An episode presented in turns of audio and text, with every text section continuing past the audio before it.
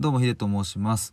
このチャンネルでは心の悩みや幸せなど人間の根源的なテーマを毎日追求しております、えーということで今回はコラボ配信による化学反応というテーマでお話ししたいと思います。えっ、とこれもですね今日のうんと先ほど9時半からやっていたえっ、とまさきさんとゴリアさんのコラボライブから、まあ、ヒントを得てというかねそこの話を受けて自分が思うことを、えー話そうということで収録しています。えっ、とまさきさんが、えーライブの中でおっしゃってたんですねまさにこのことを化学反応が起きるっていうそのコラボライブとかではね。ってことを言っていてその感覚むっちゃわかるなと思って、まあ、僕も思わずちょっとコメントしちゃったんですけれどもうんとこの化学反応って、えー、と一体どういうことなんだろうっていうことをですねそれをちょっと僕なりにうんと、まあ、今思うことを話してみようかなというふうに思います。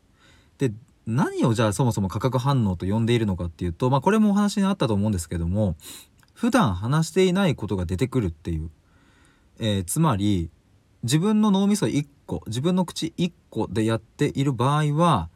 うん、とここっからここまでってそうか音声で言っても分かんないですけどもここまでの範囲内しか喋っていなかったいつも。でもその範囲を飛び越えたところにある自分の領域を引っ張ってこれたっていう、うん、とそれが化学反応だと思うんですね。で最高の化学反応っていうのは、えーそれがお互い同時に起きることもしくは片方だけにとんでもない、えー、と反応がバコーンって起きるみたいなことなんじゃないかなというふうに僕は、えー、と捉えました。でえっ、とそれはじゃあどうして起こるのかっていうところなんですけれどもえっ、とまあここはシンプルに脳みそが2個になるからっていうことだと思います。で、えーそしてもう少し丁寧に言うとうんとやっぱり人ってそれぞれ価値観が違う生き物なので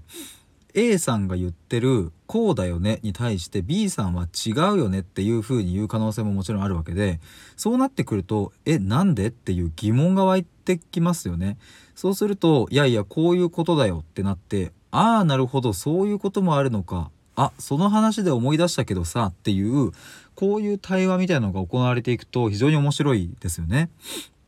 まあ、だからこそ化学反応が起きる、うん、っていうことなんですけどもじゃあ逆に言うとでも化学反応が起きないパターンも考えてみると面白いなと思ってどういう時に化学反応が起きないのかっていうとうんとそもそも相手に興味があんましないとかうん質問をあまりしないとかあとはあまりにもガチガチに台本を決めすぎちゃうとかも、えーこと音声においてはあるかもしれないですね。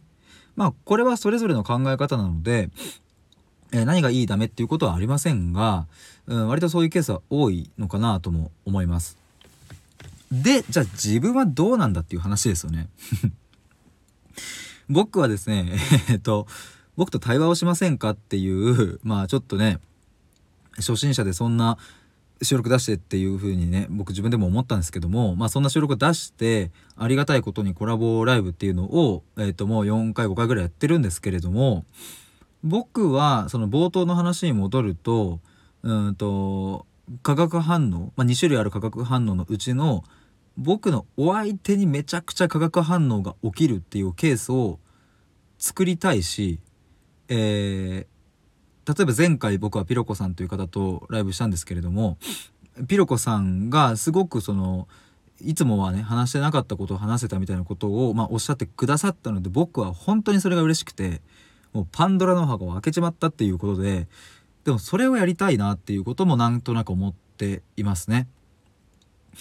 うんまあじゃあかといって僕は自分の話さない話してないことを出さないのかっていうとまあそれはまた違うんですけどもそういう回もねもちろん作りたいですけれどもやっぱり1時間っていう、まあ、限られた時間の中でえー、と僕は、うん、僕自身のパンドラの箱を開けちまっただよりも相手のパンドラの箱を10個ぐらい開けちゃう方が僕はまあ楽しいし気持ちよくなってるんで、えーそういう風にしたいなという風に